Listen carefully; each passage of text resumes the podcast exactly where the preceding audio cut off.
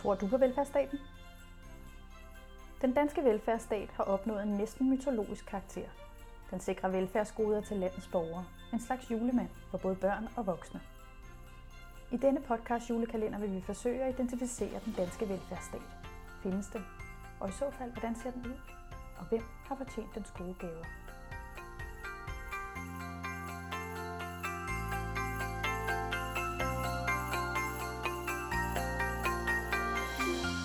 Under valgkampen i forbindelse med Folketingsvalget i juni i år fremlagde Socialdemokratiet en 11-punktsplan for psykiatriområdet. Af planen fremgik det, at psykiatrien skulle løftes økonomisk med omkring en halv milliard kroner ekstra årligt. Nu er Socialdemokratiet regeringsparti, men i forslaget til finansloven er der ikke afsat penge til planen. I dag taler vi med formanden for Psykiatrifonden, overlæge i psykiatri, Torsten Bjørn Jacobsen, om han stadig tror på den danske velfærdsstat. Velkommen, Torsten. Goddag. Tror du på den danske velfærdsstat? Jamen, øh, der er simpelthen ikke andet at gøre. Øh, når man, som jeg gør, øh, prøver at tale øh, bruger, patienter og pårørende sag øh, for, øh, for mennesker med psykiske sygdomme, så har vi brug for al den solidaritet, vi kan få, og velfærdsstaten miler jo i en eller anden grad på solidaritet. Så det har vi brug for, at den virker. Mm. Og i det perspektiv, hvad er så velfærdsstatens opgave i dag? Velfærdsstaten har forskellige områder. Nogle er smalle, og nogle er brede. Men nogle af de smalle områder er også blevet bredt mere ud. Og måske specielt, hvis vi taler sundhedsområdet eller mennesker med psykisk sygdom, så, øh, så var det jo oprindeligt sådan måske en mere smal målgruppe, dem der virkelig havde behov, som velfærdsstaten tog sig af. Og nu, det, øh, nu har vi ligesom på en eller anden måde bredt det ud. Øh, og det spørgsmål om det er hensigtsmæssigt for, hvordan vi bedst løser opgaven. Øh, jeg tænker på, at, øh, at det ikke, hvis man, der, der er masser af mennesker, som ikke har haft øh, behandlingstilbud, som i virkeligheden har haft et behandlingsbehov. Og det er vi sådan ved at få løftet. Man taler om noget, man øh, kalder ikke-psykotiske lidelser. Det kan være det, der hedder tvangstilstande eller angst og depression, som jo faktisk øh, langt hen ad vejen havde svært ved at komme i behandling, fordi der ikke var sådan nogle gode indgangsporte, hvor en, en øh, veldokumenteret virksom behandling øh, leveredes. Og det har man så prøvet at løse op for øh, ved blandt andet at øh, indføre det, der hedder behandlingspakker. Øh, øh, og så, så er der også noget, som ligger i grænsen af psykiatri, noget, noget med det, øh, det, man kunne kalde personlig velbefindende.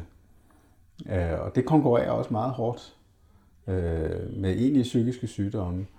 Og en stor taber i det her, det er, det er de mennesker med de allersværeste psykiske sygdomme, de mest komplekse tilstande. Det er ligesom om, at de har sværere ved at konkurrere øh, med de her mere åbne øh, forhold, hvor, hvor tingene ligesom er blevet øh, åbnet op til en bredere gruppe af befolkningen. Og man kan sige, at psykiatriområdet det er også et af de velfærdsområder, som virkelig har forandret sig over de sidste 20-30 år, hvor at det, førhen der blev de meget syge, de blev behandlet i sådan nogle mere lukkede institutioner, og nu har man prøvet at åbne og normalisere og afstigmatisere, hvis man skulle bruge sådan et goffmansk udtryk omkring psykisk sygdom. Kunne du sige lidt om udfordringerne i forhold til det, at, øh, at det er blevet mere normalt, og flere, måske mindre lidende, også får en diagnose?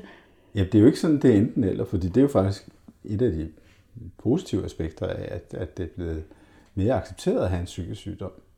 Øh, men øh, øh, det er jo ikke godt, hvis øh, altså, at man samtidig med, at man åbner op, så gør man vejen endnu længere. Fordi hvis man kan sige, at det, som afstigmatisering kan være med til, det er måske at forkorte vejen for nogle mennesker med psykisk sygdom til behandling øh, og bedre deres, kan man sige, øh, inklusion i samfundet.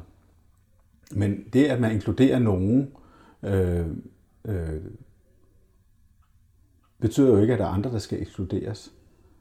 Og i og med, at, øh, at øh, vi jo ikke har fået ret mange flere midler, og der er nogen, der faktisk tvivler på, om man egentlig ikke, dengang man havde asyl, psykiatri, og man ikke sådan på den samfundsøkonomiske plan investerede meget mere i det. Øh, og det er ikke fordi, vi skal tilbage dertil.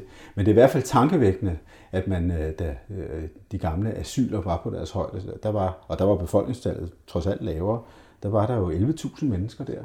Og i dag, der har vi, hvis man skal se sådan på, øh, hvad vi har af institutioner, der tager hånd om folk med svære øh, psykiske sygdomme, jamen så har vi jo under 3.000 sengepladser, og vi har måske 6-7.000 socialpsykiatriske bosteder med en langt større befolkningsgruppe. Så det er ligesom om, at vi har, vi har ikke været lige så rundhåndet øh, i denne her afstigmatisering. Samtidig kommer der også meget større grupper af, af, af mennesker, som har et ønske om at blive hjulpet. Og så manglende ressourcer, det er, kan man sige, en stor udfordring på det psykiatriske område. Men ser du også nogle potentialer i udviklingen på psykiatriområdet? Jamen, altså, der er der, der, er der, der, der er der meget håb i virkeligheden. Øhm, der er rigtig meget håb, altså fordi man, man netop kunne gøre mere. Øh, og, øh, og, øh, og der er også det her, at man fra at vi har haft 60-4 års planer, der ligesom har fulgt rammerne for forskellige satspuljeforlig, øh, og det har sådan været klas, klatbehandling rundt omkring, så at det, at man nu samstemmende i hele, på hele borgen siger, at det skal være en 10-årsplan, det lyder også meget godt, men det er jo helt afgørende, hvad indholdet i sådan en 10-årsplan. Mm. Fordi hvis, det, hvis, hvis den ikke øh, bliver dækkende på en eller anden måde, så bliver det jo alarmerende at vente 10 år på, at der skal komme noget nyt. Øh, ja. ja. Men tusind tak, fordi du vil øh, dele dine betragtninger på psykiatriområdet med os. Rigtig glædelig velfærd. Det tak.